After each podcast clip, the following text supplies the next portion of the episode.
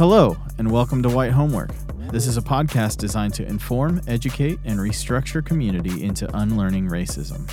Join our host, Tori Williams Douglas, as she gives deep insight into the history of racism in America and how we can dig ourselves out by becoming vocally anti racist. All right. Sweet. Hey, everybody. Welcome to class. Thanks for joining me on White Homework, a podcast about race, racism, and restorative justice. I'm Tori Williams Douglas, and my co host, once again, for this episode is my very funny and lovely sister, actual sister, Alice Hamilton. Alice. Tori, thank you for having me. Yeah. Yeah. What black shit did you get into? Oh, I haven't been doing black shit. I've been playing The Sims. I don't know if that's I think I think quarantining is our black shit right now. like not going in public. Yeah. Hiding from the racists. All of these protests, just a sea of whites. I'm not seeing a lot of diversity in these lockdown protests. Oh my gosh. Yeah. Yeah. That's what the data says too, actually. So it says that the people who are are protesting are not they're not protesting to go back to like their office jobs. They're protesting for us to go back to work. Yeah.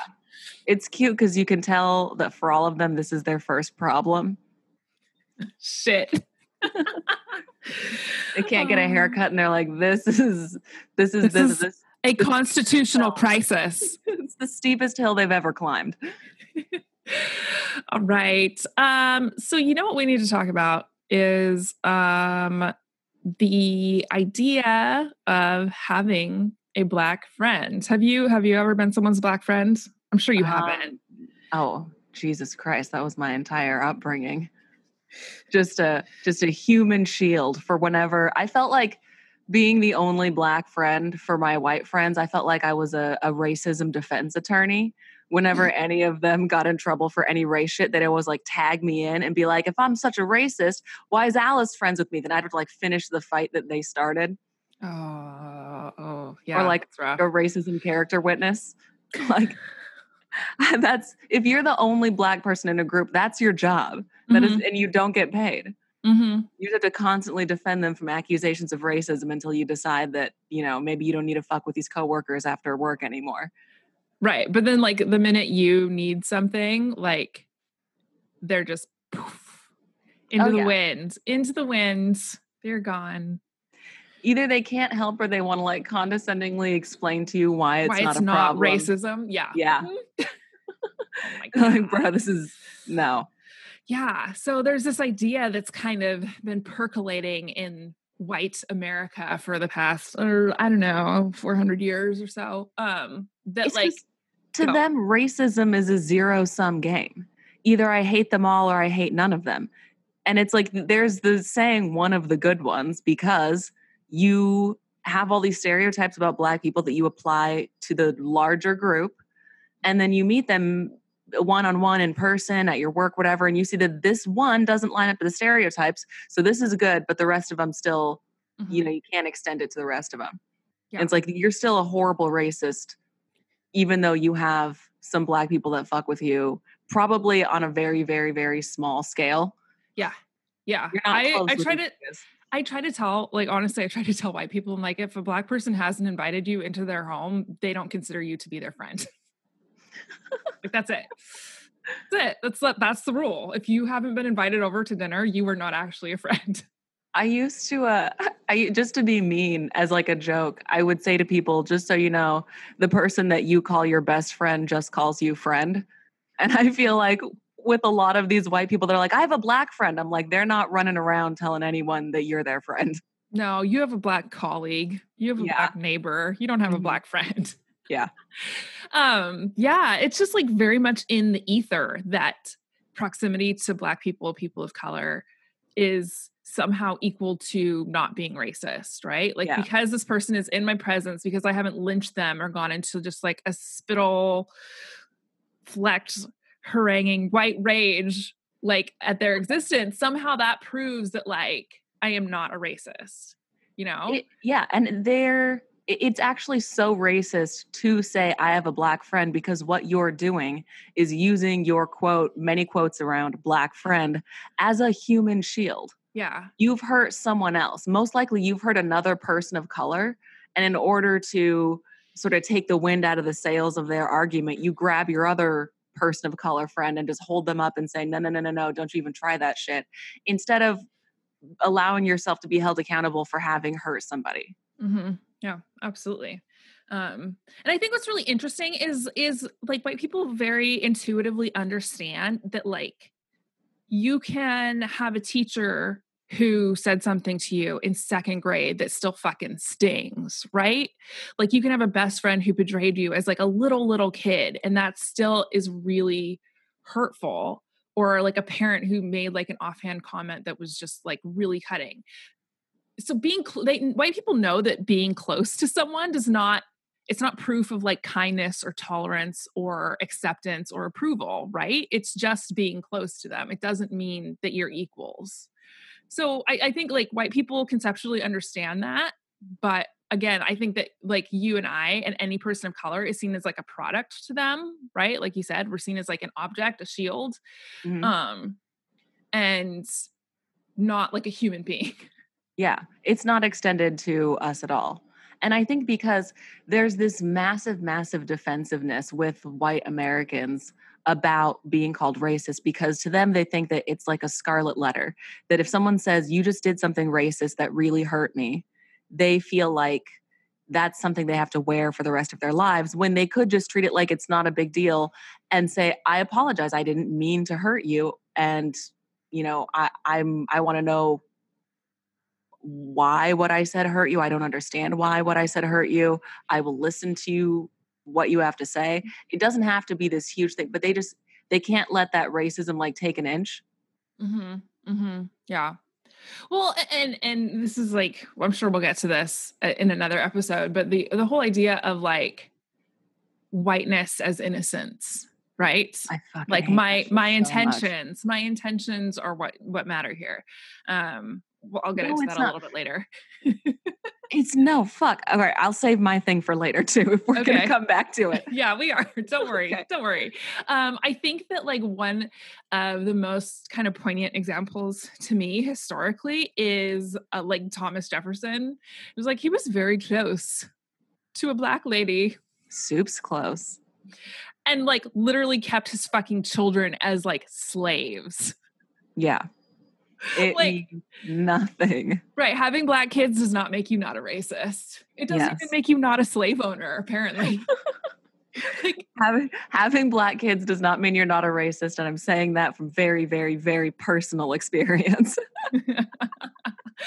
um i think that i like actually like thomas jefferson proved that proximity has nothing to do with protection right? It has nothing to Oh, do no, with with comfort or care or love or seeing someone as as a full human being right? Like Yeah. he spent 20 30 years like raping this poor girl Mhm. right? And it was all rape because she didn't have a choice like Yeah. full stop. Like you can No argue option. you can argue all day about like oh well people got married back then. He, he didn't marry her for one fuckers. And two like if you if there's no consent by one party ever that's called rape. I'm sorry. Mhm. no i'm not sorry. Fuck yourself. Um like and he just he That's what your white homework merch needs to be is a t-shirt that says I'm not sorry, fuck yourself. I know. I know. I have this T-shirt saved on my on my phone that says "Maybe you suck." like, yep. Um, but yeah, like him being close, like in close proximity to these black people that were his family biologically, didn't prevent him from dehumanizing them. And I think, yeah, like another Yeah. example is like transracial adoptees or like Mhm. anyone who has a kid of color, any white parent Yeah. who has a kid of color. Really? I, and I feel like, I mean, the way that that kind of translates into now, it's like black people, we know that they need more assistance in life than white people do in America. In what way? What do you mean? You need to Um, unpack that.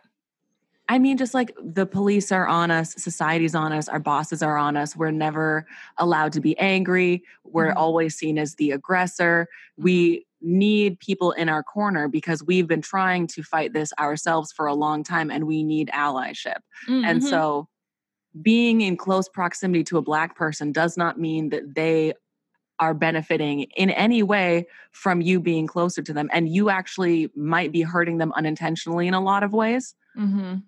Yeah, And Yeah, so if you don't want to do that, which I assume if they're listening to this podcast, they want to make sure they're not doing that. It starts with listen, listening. It starts with empathy. It starts with you working on you and not you treating every black person that you run into like this is a free teacher who will explain all of this race shit to Mhm. me for free. Yeah, yeah, absolutely. Like, oh, if I'm friends with a black person, that means that I can't be racist. They would explain. And it's like, I've had so many white friends ask me, like, is this racist? And before they even finish the sentence, I always say probably. Because the mm-hmm. number of times where some white person has said to me, is this racist? And I've been like, no, is about fucking zero. yeah, if you have to ask the question, We're already there. yeah, we're yeah, just go ahead and drop it. Just Yep. don't do it. Also, you can keep all of those embarrassing questions between you and Google. I'm just a, Mm, su- a suggestion. hmm hmm That's very true. That's very true. Um, I think that like another another like way that this plays out in in society and culture is missionaries who go to these remote places, like white privileged missionaries who go to these remote places where local people do not want them. Mhm. And I think it's just like a perfect kind of distillation of this idea that proximity actually can cause harm instead of mitigating it, which I think white people don't understand that their presence can cause harm because of the power Yeah. differential.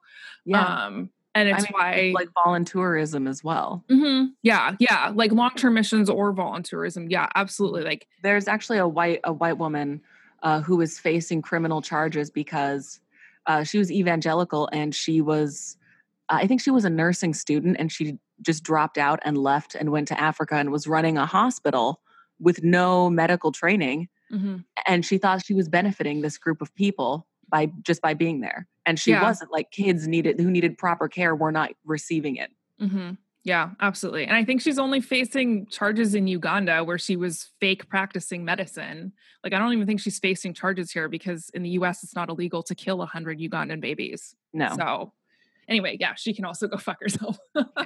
um, but on yeah, the one hand, I feel a little sympathy because I was delusional enough in Christianity to have totally done some shit like that.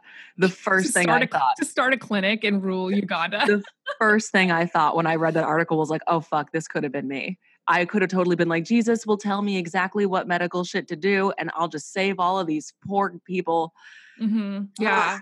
Yeah. Glad the be out of religion. Anyway, yeah the no the internalized like white savior complex right that like my Mhm. presence is a like saving force yeah, in this space and then like that's i think that part of that is like because it's so enmeshed in whiteness that you can't extract the white saviorness Yes. from it that Uh, trying your best is good enough, even if it's Mhm. harmful, and Mhm. that's simply not because true. because whiteness gets to decide what is and isn't harm Mhm. that's always been the purpose of whiteness is that Yeah. well you're not fully human so you don't actually know if this is harmful to you or not Yeah. um, you need me to explain it.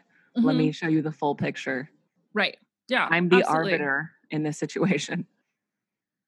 um and i think like any i think that you actually bring up a really good point of like oh yeah we could have been like absolutely like we had internalized like white saviorism like when we were in religion.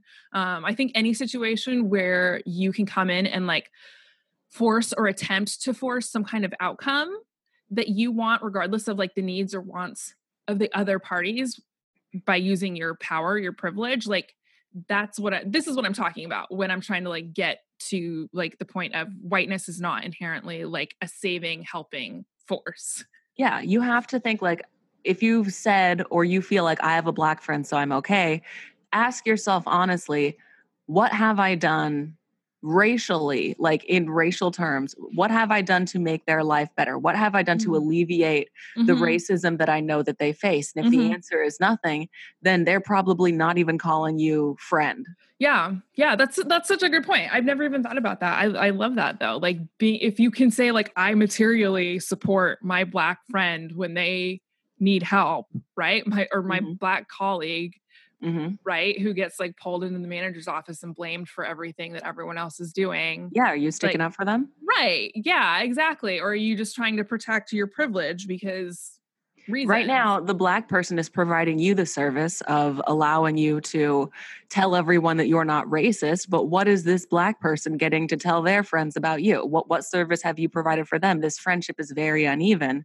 Mm-hmm. You have mm-hmm. to be mm-hmm. in their corner. Yeah, yeah, actually, yeah, absolutely. Um, and this is like something that I see a lot of white people really bristle at is the idea of like black only spaces or like Latinx only spaces or queer only spaces for like heterosexual whites, which whatever, fuck them. Um, why did I say that? I have no idea. is like, um, that like they because they are so clumsy with the issue of race you have this amazing martin luther king quote that i have written down somewhere but because they believe that they have nothing to learn when it comes to mm-hmm. race like white people have convinced themselves that they have nothing to learn that they're already professionals when it comes to race and racism white people really almost always bristle at the idea of there being like a black only space or a latinx only space or an indigenous only space. And they like go and cry their little white tears on fox news about like safe spaces and how like they you know they have a right to be in any space that they want to be in. Um eh, you know and just really truly failing to understand the impact of like the power dynamic there right? Where mm-hmm. it's like a white person coming into a space is kind of automatically in charge, like de facto the the one that's running the group. Mm-hmm. Um I always that's uh, what they believe, right? That's what yeah. they've been told. And mm-hmm. that's what they've heard in history books for, you know, the 16 years that they were in school. Was that like the white person comes in and they're the boss? Yeah. And I, I think that like we really, we really kind of come up against this idea of like just being able to take a break from whiteness yeah. is so underrated. White people who complain about black people who quote unquote call everything racist, which by the way, racist thing to say, ironically. Uh, but white people who complain about black people who call everything racist, I really, really, really wish that they could understand how much shit we just let slide, mm-hmm. how much on a regular basis just to not because we know if I stop and say that's actually insensitive, I will be considered the one who caused the problem and not the white person who said something insensitive. Mm-hmm, and one yeah. thing that just blows my mind is the idea that white people hold that they will accidentally say something racist. Impossible. You said something that you meant. You saw everyone's faces kind of cringe, and then you said, "No, no, no, no, no! I get a do-over." Uh-huh. And then you say, say like that. the opposite and it no you said something and, and white people are they're never held accountable because of this idea that they accidentally said something racist you said something that you meant and because when people say african american studies class you laugh because mm-hmm. you think there's no reason that you would have to learn anything about racism mm-hmm. because you've never taken the time to learn about racism mm-hmm. you have ingested so much of it a little bit of it came out it hurt some people around you you said what you meant yeah. That no accident happened here. You thought about saying something and then those words came out of your mouth. Mm-hmm. There was no accident. Mm-hmm. That's not a thing. Absolutely.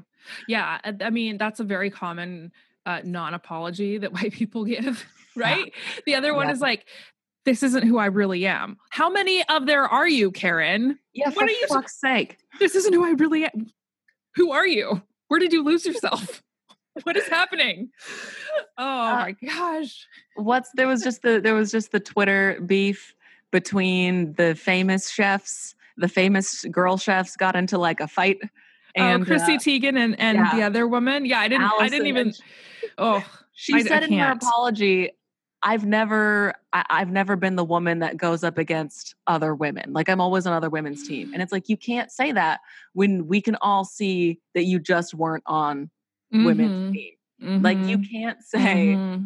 I'm not racist if I just saw you be racist. Like that's like if you pulled $20 out of my pocket, put it in your pocket, and then said, I'm not a thief, nigga. I just saw you be one. okay. Yeah, well, the same thing happened yesterday with Lana Del Rey, where she posts up this like she names all these like black. She called herself delicate and all the black women strong. Right. She, it, well, and also like implied that they all sing about abuse because and and because they sing about abuse, they're glorifying it. Mm-hmm. Like, and then yeah, came back and was like, I wasn't talking about white women. I was talking about delicate women. Go fuck yourself. And it's like, again, it's like they don't, I, I, think this comes back to like, they don't view us as women, which is where like intersectionality comes in, right? Yeah. Is that you think you can make these comments about, oh, I'm not talking about white women, I'm talking about delicate women.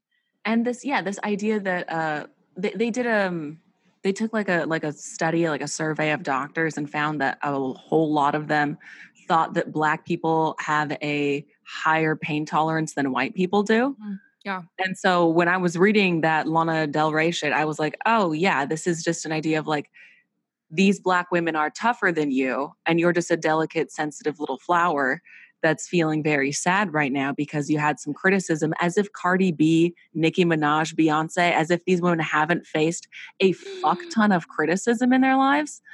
Beyonce sang a song where she had some Black Panther costumes at the Super Bowl. You don't think she faced a fuck ton of criticism for that? You don't she's think not, she's facing but she's not delicate. So a thousand she, times more criticism than you for your able. She was able to bounce back because she's not delicate like I am. She's, she's tough. Lana Del Rey's dating a cop. Oh, okay. I'm not even going to talk about this. Moving on. Uh, um, yeah. Uh, so I think that when it comes down to like this friend proximity alibi thing that like white people use, it's really I very recently got just extremely angry at like the amount of time and energy and cash that like you and I and people all people of color waste engaging with white people who have like no loyalty beyond yeah. their need for like bumper sticker declarations of morality and not racism, right? Mm-hmm. Like I have spent so much energy on these people. I have spent so much cash on these people, like going out to get drinks or coffee or whatever. Like I have spent so much time with these people who would never fucking stand up for me, right? Oh, like if, if their white neighbor said something racist to me, I'll like let it go. He's old, right, you know. Right. Absolutely. Absolutely. That's exactly what they would say. They would white, never white stand Americans up for me. think that racism is simply a bad opinion to hold and not actual violence that causes harm. Right. And right.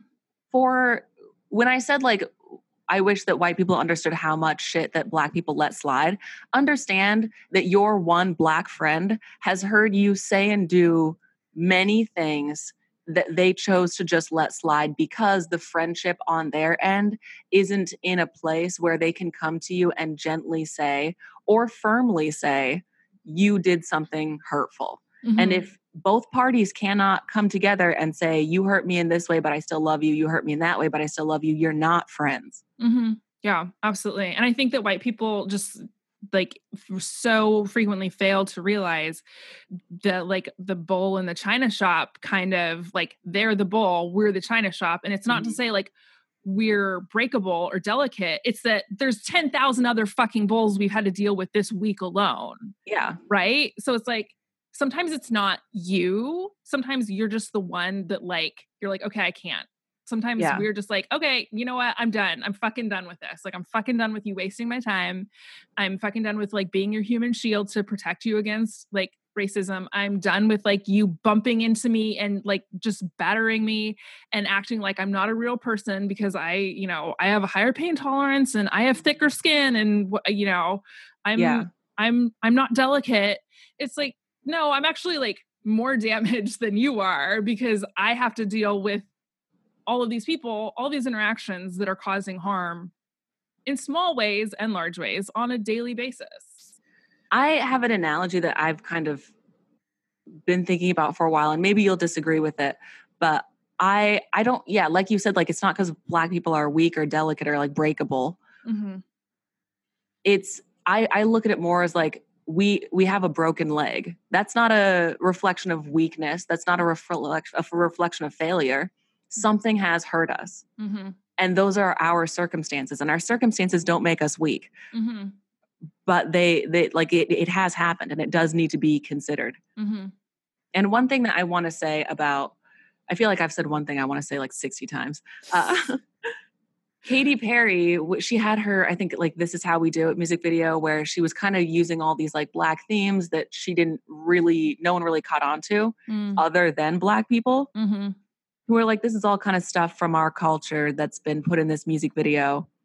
And yet there's no black people in this music video for the most part. Mm-hmm. And she sat down and she was talking to someone about being called racist. And she said, It's so much easier for me to change my behavior when it's not being screamed at me, when it's not being yelled at me, when it's mm-hmm. being said, it's so much easier for me to ingest it when it's being said nicely. Mm-hmm. And a lot of white people feel that mm-hmm. if they mm-hmm. do something racist, quote unquote, accidentally, when it's not accidentally, it's just absent mindedly.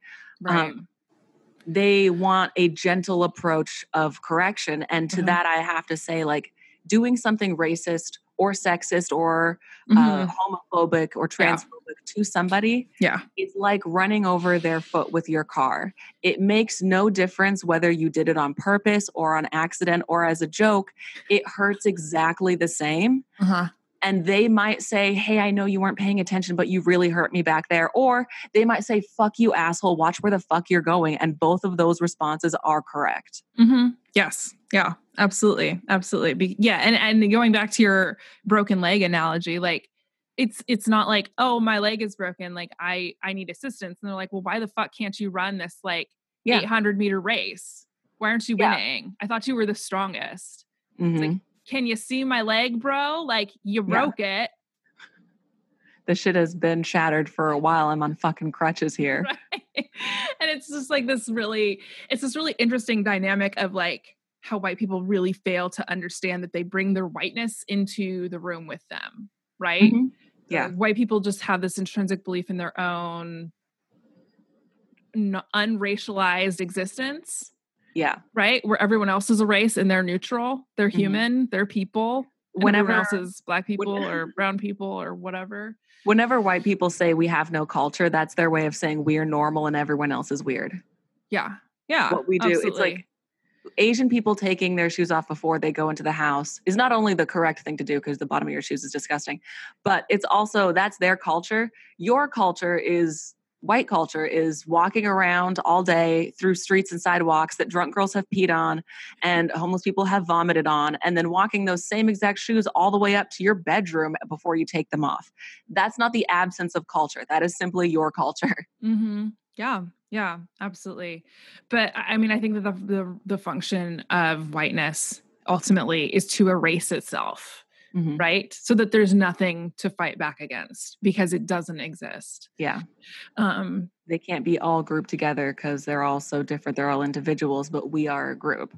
Mm-hmm. And it's like the reason why we consider ourselves a group and white people don't consider often consider themselves a group mm-hmm. is because we have to consider ourselves a group for protection. We understand that someone else who looks like us is also going through the same shit that we've mm-hmm. experienced. Yeah. Whereas white people don't feel that connection with each other because it's just like a privilege of mm-hmm. individuality. The, yeah, right. It's like this. Yeah, exactly. It's this hyper individualistic kind of way to move through the world, which again contributes to just stupid or inadvertent or absent minded like harm coming to yeah. us when you are in our proximity and um one thing i want to say that you touched on earlier about equating whiteness with delicateness mm-hmm. or innocence. Yeah. Um, that's so infuriating. And you can see it literally in white pop stars because when they first kind of start out, their skin is very pale most of the time. And then mm-hmm. when they do the album of like, I'm over 18 now, I'm going to sing about sex now, they all darken their skin. They all get that, that tan. Mm-hmm. And some of them just like wear it all the time to the point where you thought they were a different race from the jump and then find out like find out later that they're actually just white but they darken their skin to represent like that they're like sexy and like you know dirty and like whatever and it's like that's so infuriating to those of us who don't have the option of lightening our skin to show that we're innocent mm-hmm. yeah yeah and i think like this is I, I guess I really have one more thing to say before we like kind of start to wrap this up. But yeah, like the whole idea of like it, it's the innocence is a big one. Excuse me. Um, and like being delicate. I mean, I think that a, a perfect example of this is is I think Carol Bryant, the woman who falsely accused um, Emmett Till of whistling at her or mm-hmm. touching her body, and like had a child brutally murdered and admitted to it later, she's never fucking faced charges. She's never No. been dragged before a jury because No. white women are inherently innocent and delicate. Mhm. We can't, oh, she's too old. We can't, we can't drag her through all of this. Yeah. Like- when George H.W. Bush was uh, accused of like groping women in pictures for years and years, uh, everyone was like, "Oh, he's he's an old man." Mhm. Yeah. So is Bill Cosby. Should we let it slide? Shall we? Shall we let it go? He's just an old man. Oh, his intentions were no. He's you know he's not getting any of that. And I'm not comparing what the two of them did. I'm just Right, right. Absolutely. Morgan Freeman could be a you know do some shit, and people aren't going to just be like, "Oh, well, he's."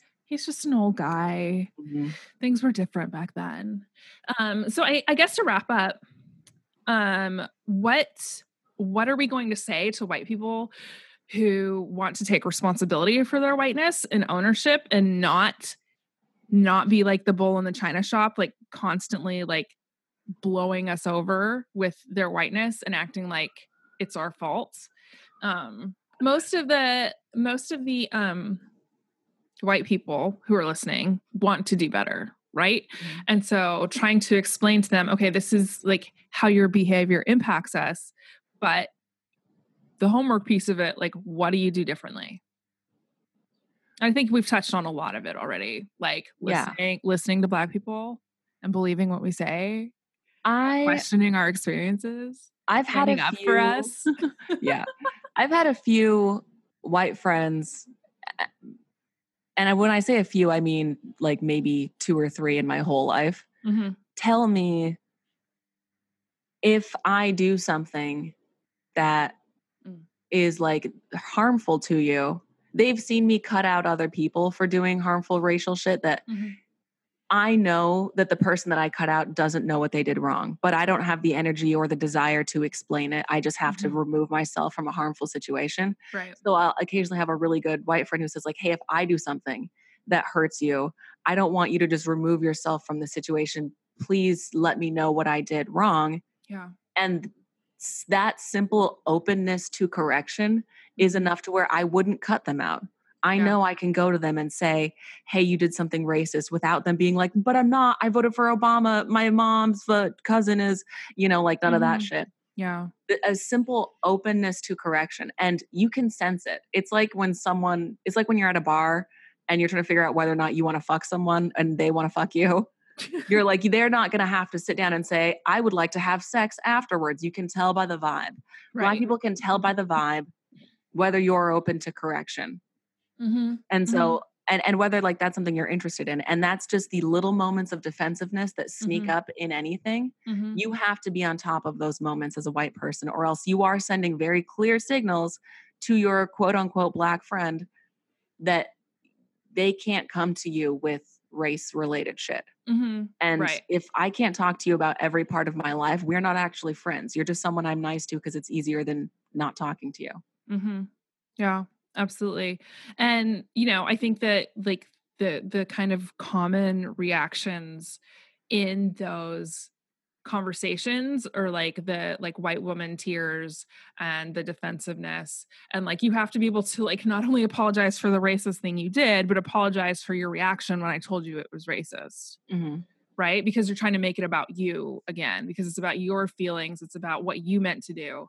And Yeah. so in order to- understand that your sadness about having done something racist is nowhere near the pain that I feel for having experienced something racist. Mhm. So keep your sadness to yourself. Don't put Yeah. it on me. Yeah. I'm not going to comfort you for having done something racist to me. Will Yeah. have to process those emotions on your own. Yeah. Like you have white friends that you can go and talk to. Go talk to them when you need to process that. Like, you know, because I, I get it. There is like a lot of shame when you get called out for stuff. Like I, you know, I've been called out by other people of color for stuff. And yeah, Oh, I get. I, I get, I get like, yeah, it's like, it sucks. It hurts. You didn't oh, mean it. it's right shit. exactly exactly but it's like also like i'm gonna i'm going to because my, like my own personal like morality my own personal ethic like i'm not gonna fight with people of color unless they're advocating for harmful racist policies Mhm. um so like i i'm very much like immediately throw up the white flag like i'm sorry i was wrong even if i don't think i was wrong like i did this on twitter a couple days ago where i was like trying to make a fucking joke and somebody was like well, you know, you're really ignoring like black Christians when you're saying this, it, which was true. But again, I like I was trying to make a joke, Mhm. but uh, yeah, I was like, okay, you know, I tried to explain myself. It didn't go anywhere. It actually was making things worse, and I didn't want it to turn into like an argument. So I was just like, you know what, I'm you're right. I'm wrong. Yeah. I'm sorry. And it was like I don't think I was that big a wrong. Right. I don't think I, I don't, and I still don't think I was wrong. Like it was a fucking joke, but like, yeah, it was a joke that ignored a lot of history because it was a tweet, but I Mhm. still uh, would rather like keep the peace and not Right? be harmful and not be people. harmful. it's yeah it's not worth it i've told so many people because i'm a comedian and i talk to a lot of other open mic comics hmm i've had to tell so many people i know that you don't mean that joke but it's not worth the harm that it's going the laugh that it gets isn't worth the harm that it's going to cause Yeah. that's Yeah. not an even trade Yeah. Absolutely. Absolutely. And like white people need to realize it's like if I'm not bringing something positive to this relationship, I'm only taking. Right. Yeah. If I'm not going to intentionally like check my privilege or leverage my privilege to support my friends, like I'm taking far more than I'm giving this person. yeah And I need to see myself out of this relationship because again, like you're if you're even if you're just wasting my time or wasting my money or like wasting my energy, like that's that's still harm, right? Because Yeah. we're not equals. Like I can we can sure we can go out and get drinks, we can go out and get coffee, but we're not equals, right? Like the Mhm. power dynamic there, I'm never going to be a white woman. I'm never going to be a cis white man. Like it's not it's not equal. So yeah um I think that understanding that, I think like white friends who like want to do the work, like you need to come to the table understanding that functionally you are wasting our time and money and energy, right? If you're not going to if you're not going to sta- uh, stand up for us, if you're not going to support yeah us. So yeah and we have to like we we need we need that level of the friendship there has to be like the racial recognition level of the friendship or else it's not really a real friendship yeah. because like the reason why all these pop stars get these like you know really really heavy you know tans on when they're putting out their album now that they're 19 to signal that they're no longer innocent is because that's a signal that this entire country recognizes Mhm. Yeah. Because Yep. they have already equated dark skin with no not being innocent oh my god. this, this signal works Yeah. Yeah, absolutely. And so, yeah. Absolutely. Dude. Alice, where can where can people find you on Jesus Christ's holy internet? Uh, I'm on Al Gore's internet at uh, uh, Alice R. Hamilton on Twitter, and my Instagram is M I S S Alice Hamilton, Miss Alice Hamilton. Hey. Uh, do you have a website? I don't. I, I I'll get one eventually. Right now, okay, sweet. not, sweet. not um, you can find me, Tori, at White Homework on Twitter and Instagram. Um, and you can find White Homework Patreon. Pop over there, support it. Um, at www.whitehomework.com. It's all very streamlined, very simple. Um, let's see, what else do we have? Our amazing art was done by the multi-talented Slade Sundar. You can check out his work. And yeah, I think that that I think that's it for the show. Yo. I Peace. bye.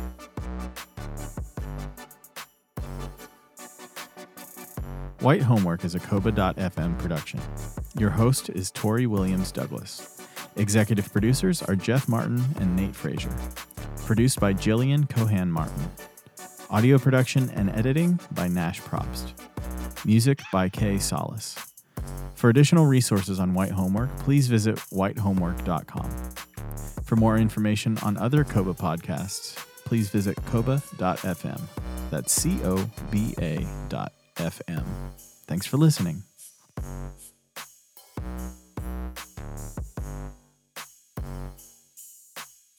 Yeah.